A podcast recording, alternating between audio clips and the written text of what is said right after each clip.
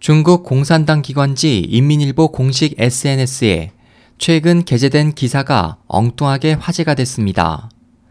지난 3일 이 SNS에 인류 교사들을 어떻게 대우해야 할까라는 제목의 기사가 한 여성 교사가 칠판에 수학 문제를 쓰고 있는 모습의 사진과 함께 포스팅됐습니다.